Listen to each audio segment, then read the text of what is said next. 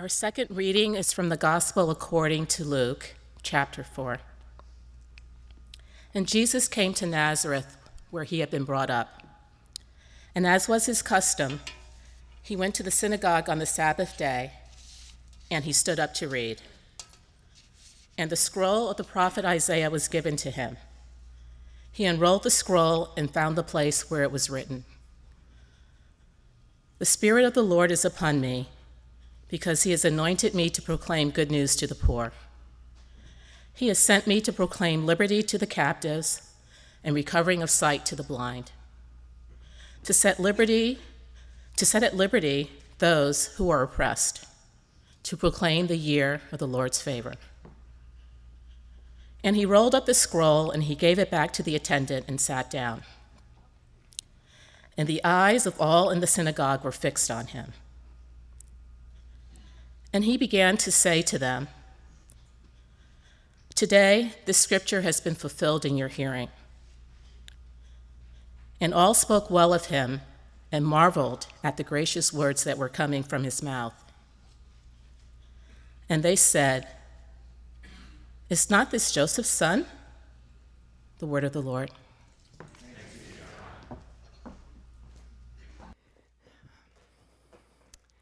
It's, um, it's a great honor to get to be with you today, and I recognize that it's always a dangerous thing to turn the microphone over to an attorney. and I can tell you that um, this is not going to be a typical sermon. Um, what you're about to experience and what we can experience uh, together um, will be different, but hopefully we can glean a few truths about God's heart for justice, the reality of modern slavery, and a little bit about the relationship I think is necessary if we are going to contend for justice. And so the question that I start with is what are we doing here? I don't know if you guys have ever been asked that question. Like, what are we doing here? Well, I was asked that question once. It was by my wife on our wedding day. You see, you see, I mean, I got married fairly young. Like, I met the lovely and talented Linda Marie on the first day of freshman orientation at college, and we got married just a few weeks after graduation. And I knew that she would be a beautiful bride. I knew the wedding would be wonderful, and the reception would be one of the best parties I'd ever attended, and I was right. But the groom has one responsibility, and that's to plan the exit. And I wanted, I wanted a tremendous exit from our wedding. I wanted her to have a story she could tell. I wanted something spectacular. So I thought about the different options, and most people leave in a car or a carriage. But I thought, what if we flew away from the wedding? Like, that would be amazing. A hot air balloon. That would be the best ever. So I went to the phone book, and for those of you guys who are young, there used to be books with phone numbers in them. Um, I went to the phone book and I found some hot air balloon pilots and I called them and they came out to the reception site, three of them, and they looked at the reception site, the building and everything there, and they said, This is impossible. Like the, the balloon would never clear the roof of the building, and if it did, it would never clear that stand of trees out there. So, undaunted, I contacted a fourth hot air balloon pilot. And he came out and told me exactly what my itching ears wanted to hear. He said, No problem. Okay, so there we are. Like, we're, we're dancing up a storm, we're cutting a big cake. All the while, they're inflating this colorful balloon outside, and nobody knows. It's a complete surprise. The lovely and talented has no idea. So the reception is ending, and everyone files out, and they form this human channel between the door of the reception hall and the balloon basket. And the lovely and talented and I come out and we run through this human channel under a canopy of falling birdseed. It was really awesome. And we're running down. She hops into the basket, and it's just me, the hot air balloon pilot, and the lovely. And she tosses her bouquet to the single women on the ground. Guys, it was awesome. He pulls the lever, shh, we start to float away. Kids are running after us, waving. I mean, it was if, this were a movie, this would be, and the crowd goes wild kind of moment. And then I looked and I saw the slate roof. And we cleared it. Like I was really relieved. Um, and so we're going along when all of a sudden we saw the stand of trees. Now, I have to tell you that. I have to tell you, I have a pretty good sense of depth perception and distance, and I saw the trees coming, and I registered my concern with Mr. Hot Air Balloon Pilot number four and told him, Take us higher.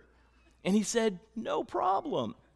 So we're getting closer and closer when all of a sudden the bottom of the basket clips the top of the trees, which causes the basket to swing like a giant pendulum under the balloon, which drove the lovely and talented into my arms, which was part of my long term plan for the evening. But Balloon Boy was killing the mood. I had lost all confidence in my balloon pilot. And I said, I think we would like to walk upon the earth once more. He located a field and began the descent. And then he turns to me and says, Hey, um, when we land, it's going to be bumpy. I said, Well, that kind of makes sense. There are no wheels on the bottom of a basket, right? But he didn't have a chase team to sort of like help pull the basket down. So we're coming in for our landing. And it felt like we were coming in a little fast the basket hits the ground and bounces up. It hits the ground again when all of a sudden the momentum, so the wind whips the balloon around onto its side, tips the basket over. Now, at this point, I am on all fours in the basket. The lovely and talented is on my back, and Balloon Boy is underneath me.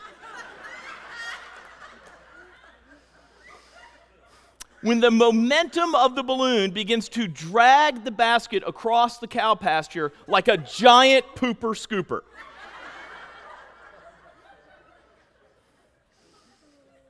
we finally came to a stop. Everyone was okay. The balloon pilot walked to the road to try and flag down a vehicle. I turned the basket over, and the lovely and talented and I enjoyed a quiet moment in the country. And she turned to me with these bright eyes and this winning smile, and she said, That was an amazing ride. At which point I knew I am the luckiest man in the world.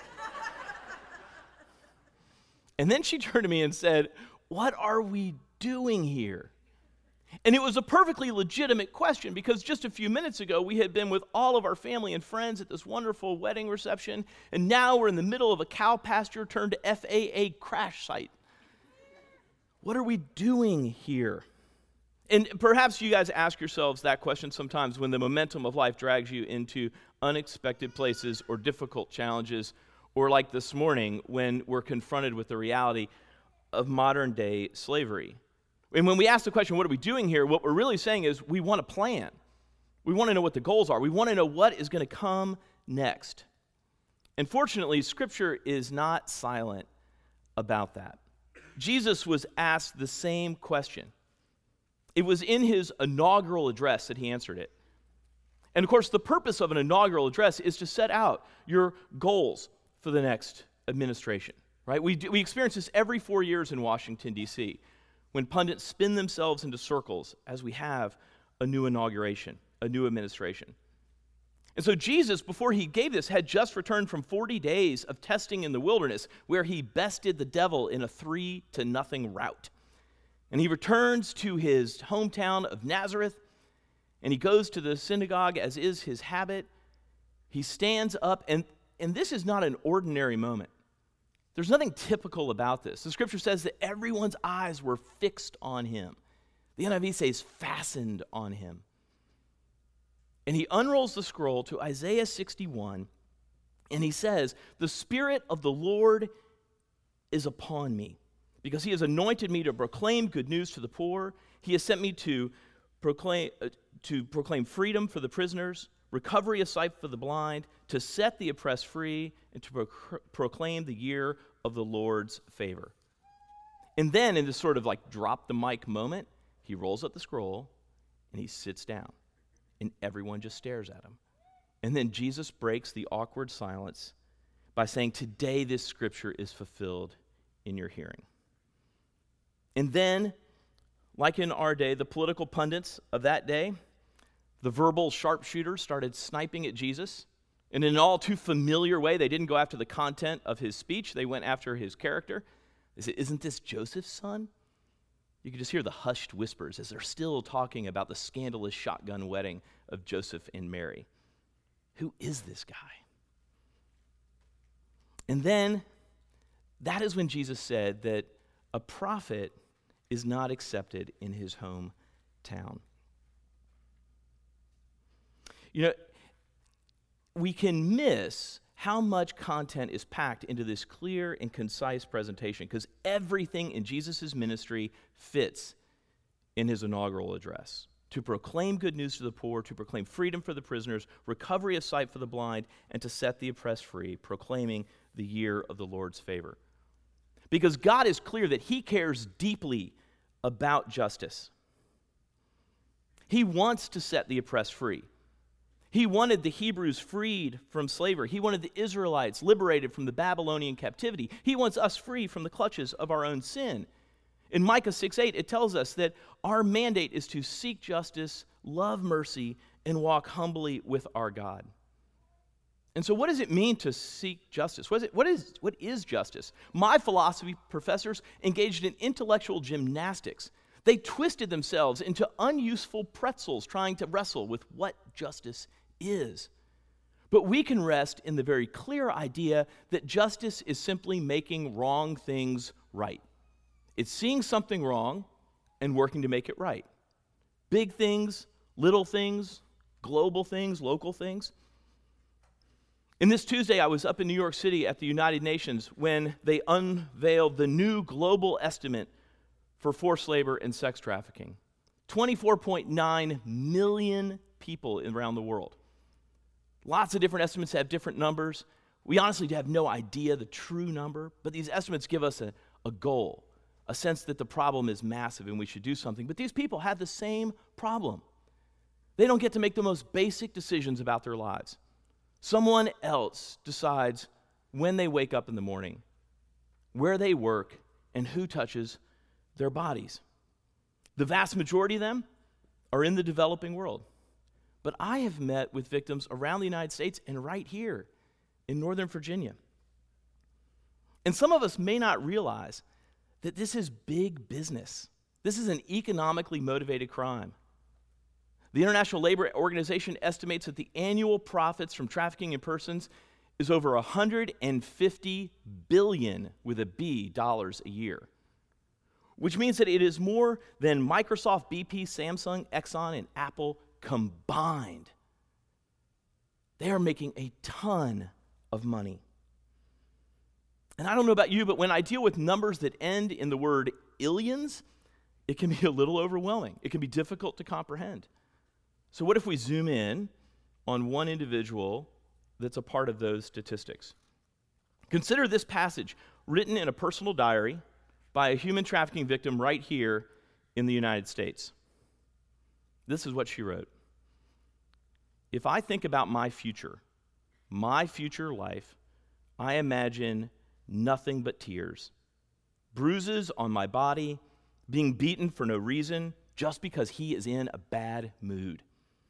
This is not life. If it is, it's only the life of a slave. Am I really such a bad person that I deserve this kind of life and treatment? I can no longer live being scared all the time. I'm tired of being manipulated all the time and being physically and mentally hurt. My God, I need your justice. Please. Why is all this happening to me? Am I so bad that I deserve it? I tolerate it as much as I can, but I am exhausted already. Help me, God. I need you. This passage was written by a young woman that we'll call Tatiana. And when she wrote this diary entry, she had lost almost all hope. For years, she had been isolated and beaten and branded and violated in some of the most deeply personal ways. And she was not the only victim of this trafficker, there were several others. When any of them would disobey the trafficker, he would strip them and beat them in front of the other victims. One victim, in her pain, shouted, Oh my God. And he stopped and he turned to her and he said, I am your God. And then the beating continued. And it was in this context that Tatiana penned her prayer. She cried, My God, I need your justice. Please help me, I need you. And when she wrote this, I had no idea who Tatiana was, and she didn't know me. But I was in her city, and we were investigating her trafficker, and we were closing in. You see, Tatiana had a, a real clear problem. We also have a problem, but sometimes it's less clear because we're not confronted on a daily basis with the reality, the brutal reality of trafficking. But our God sees it, and He calls us to see it as well. He's invited us into His work of seeking justice, to set the oppressed free, to fulfill His inaugural promise in Luke 4. So, how do we sustain it? How do we do it? I wonder this morning if I could dare to be a little bit vulnerable and share with you how God has taught our family about what to do, what practically to do, and the relationship necessary to sustain it. You know, when the lovely and talented and I left my law firm job and moved to India, this announcement was not met with universal praise. Many people told us that I was committing career suicide. They told us that I was putting my family at risk and we weren't going to make a difference anyway.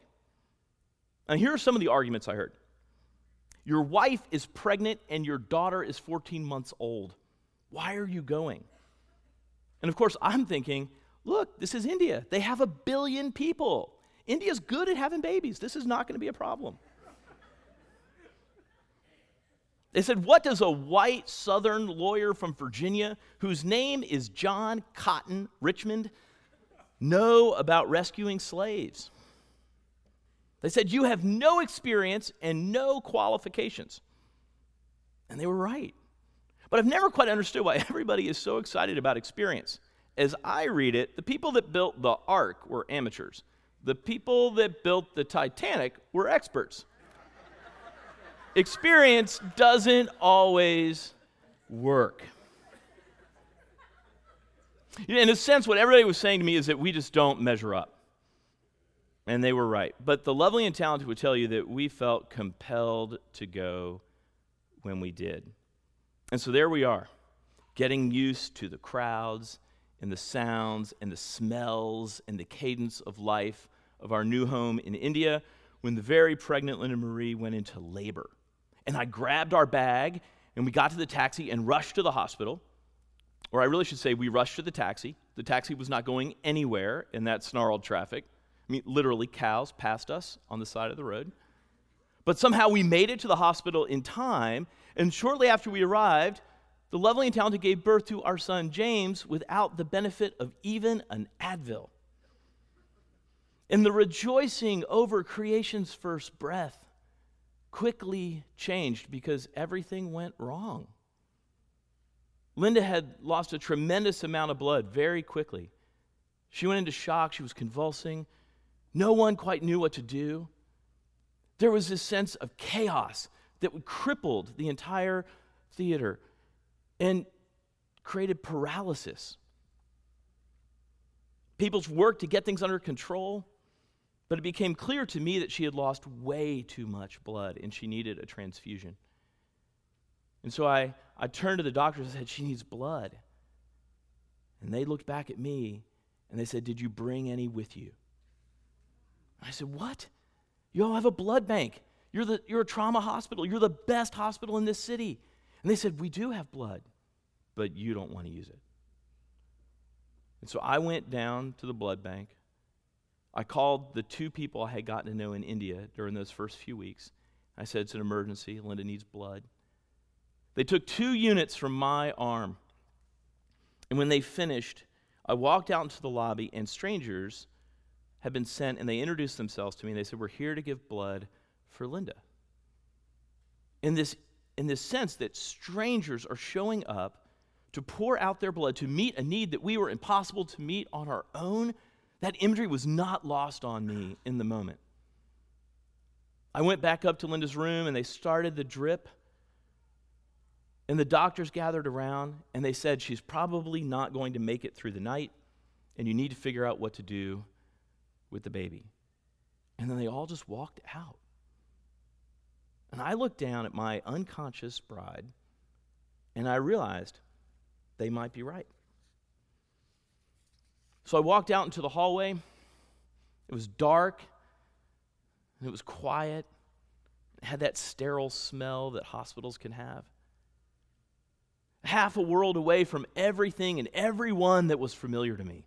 I have never felt more alone or more scared. And the adrenaline of the crisis now had abated. And now it was just fear and worry and tears and anger. And I began to argue with God. I began to say, You have to let her live. I mean, she deserves to live. My first appeal was to God's ego. I was saying, Everyone said this was a bad idea, God. If you let her die, you're going to look bad. Turns out God does not have a fragile ego. I did. I began to say, God, let her live. She deserves to live. Like, I came to this really cool job. I get to break down doors and rescue slaves, but she could be a mom and an educator anywhere. And as I pleaded with God, as I begged Him to let her live, I felt like He responded inside my heart so clearly. And He said, No. No, she doesn't deserve to live. You're not entitled to anything. Every breath is an unmerited gift. And the slaves you've come to rescue, they're not entitled to be rescued. I want them free because I made them. They're my kids. This sense that God wants us to know that every breath is an unmerited gift. Nothing, nothing we should take for granted. God wanted to get something straight with us from the beginning of our India journey, and that is that it is all about Him and it's not about us. I went to God like an advocate, armed with authority and arguments in the biggest case of my life, and I felt like the judge of the universe just shot them all down. And what he wanted to communicate to me is that God is not a spiritual vending machine in which we insert our token of obedience and then take out our blessing of choice. He's not transactional. We don't matter more when we're good, and we don't matter less when we're bad. And there's not a stock ticker streaming across the screen of our lives telling us how we're measuring up at any given moment. You see, I wasn't smart enough, I wasn't clever enough, I wasn't strong enough to deal with my problem. And my identity was brought into sharp clarity that I am a mist I am a vapor. I am here today and gone tomorrow. I am insignificant apart from God and yet eternally valuable because of Him. And I was humbled because I could see myself for who I was and I could see God for who He is. And it turns out that is necessary to walk humbly with our God. And walking humbly with our God is the prerequisite to seeking justice and loving mercy. And I can tell you that Linda made it through that first night. And then she made it through the next night. And there were lots of complications, and she was weak for months. But as she slowly recovered, and our baby James grew, and our toddler Grace Lauren continued to twirl, I began to meet some slaves. And some of them found freedom. And justice was being done. And this cadence in this story of justice began. But I can tell you the point of this is not that Linda lived. Many of us have prayed for and been in that spot where, where our loved ones didn't live or God didn't answer our prayer in that way. The point of the story is what God was teaching us in that moment that there's a clear understanding of our relationship with God and what it means to serve Him. You know, we only got to live in India for a little over three years but our time there had a massive impact on our family and the trajectory of our lives. My job at IJM was basically find slaves, build a replicable model of rescue, and assemble a team to sustain that model. And about that time, I had the opportunity to return to the United States and form a specialized human trafficking unit at the Department of Justice, a specialized unit of prosecutors. And then for over a decade, I got to travel around the United States and every week work labor and sex trafficking cases, every week meeting victims and hearing their stories. But I also got to spend a lot of time with traffickers. And I can tell you, they have stories too. And during this time, my knowledge and understanding of human trafficking grew tremendously. You know, I never would have had that experience had I stayed in India. I can also tell you that our first few years back from India, our first few years living in Northern Virginia, were some of the loneliest and most difficult years our family has endured. In some ways, it was more challenging than our dramatic entrance into India. Close friendships and community seemed like a thing of the past. And we would daydream about how to escape from this region. Meanwhile, my work took me to the United Nations and countries all over the world, and I got to learn how traffickers can actually be stopped. In my decade as a federal prosecutor, in this sort of 30,000 foot view of the global battle against human trafficking, it gave me the opportunity to believe what was possible. So, for 15 years, I've been working on this, first with an NGO, then with the government, and now with the Human Trafficking Institute. And I've learned several things. The first is that evil is real. Millions and millions of people live in fear of violence and pain. And the depraved nature of people, unrestrained by the Holy Spirit, knows no limits. Modern slavery is just one of its most offensive and brutal expressions. The other thing I've learned is that it can be stopped. Human trafficking is just not a naturally occurring phenomenon. It's not a weather pattern. It's not a storm or an earthquake or a drought. Because all of those adversely impact the poor, but none of them are caused by the intentional choice of an individual. But trafficking is different. It's a crime. It's always caused by a person intentionally choosing to exploit others for profit. And because of that, we're not limited, we're not relegated just mitigating the consequences of trafficking. We can stop slavery at its source by stopping the people who choose to commit the crime. In working with the Department of Justice and the FBI and Homeland Security, we develop proven strategies to stop traffickers. And what I've come to know is that the question is no longer whether traffickers can be stopped. The question is whether communities will come together and do the things to fulfill the Luke 4 inaugural promise of setting the oppressed free. Or, as my friend and former boss Gary Haugen has said, the question is not whether slavery can be defeated, the question is whether this generation will be the ones to sweep it into the dustbin of history. You know, the point of Freedom Sunday is to mobilize God's heart for justice in the people who follow him so that they can be empowered to seek justice in all areas of their lives, working to make wrong things right. And although Freedom Sunday is not meant to be a commercial for any one organization, I can tell you that over the years, I have seen a lot of NGOs come and go. And few have stood the test of time and are worthy of your support, like International Justice Mission. You standing with them is smart, it's effective, and your resources are well placed. The key is we have to choose to care more about people we don't know than the traffickers care about their own self preservation and liberty. To be successful, we have to care more about the folks that we don't even know than the traffickers care about themselves. That's the tipping point. At that point, everything changes. You know, I can tell you that that diary entry that Tatiana wrote was not her last entry. Several weeks after she wrote that, federal agents executed raids simultaneously on five different locations.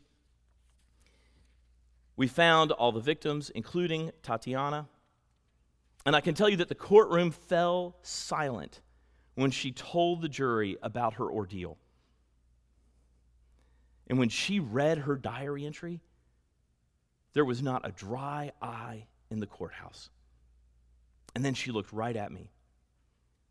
And with a half smile, she looked beyond me to the agents, and then she looked at the NGOs in the gallery, and she scanned up to see the judge, and she panned to look at the jury, and she had no fear anymore.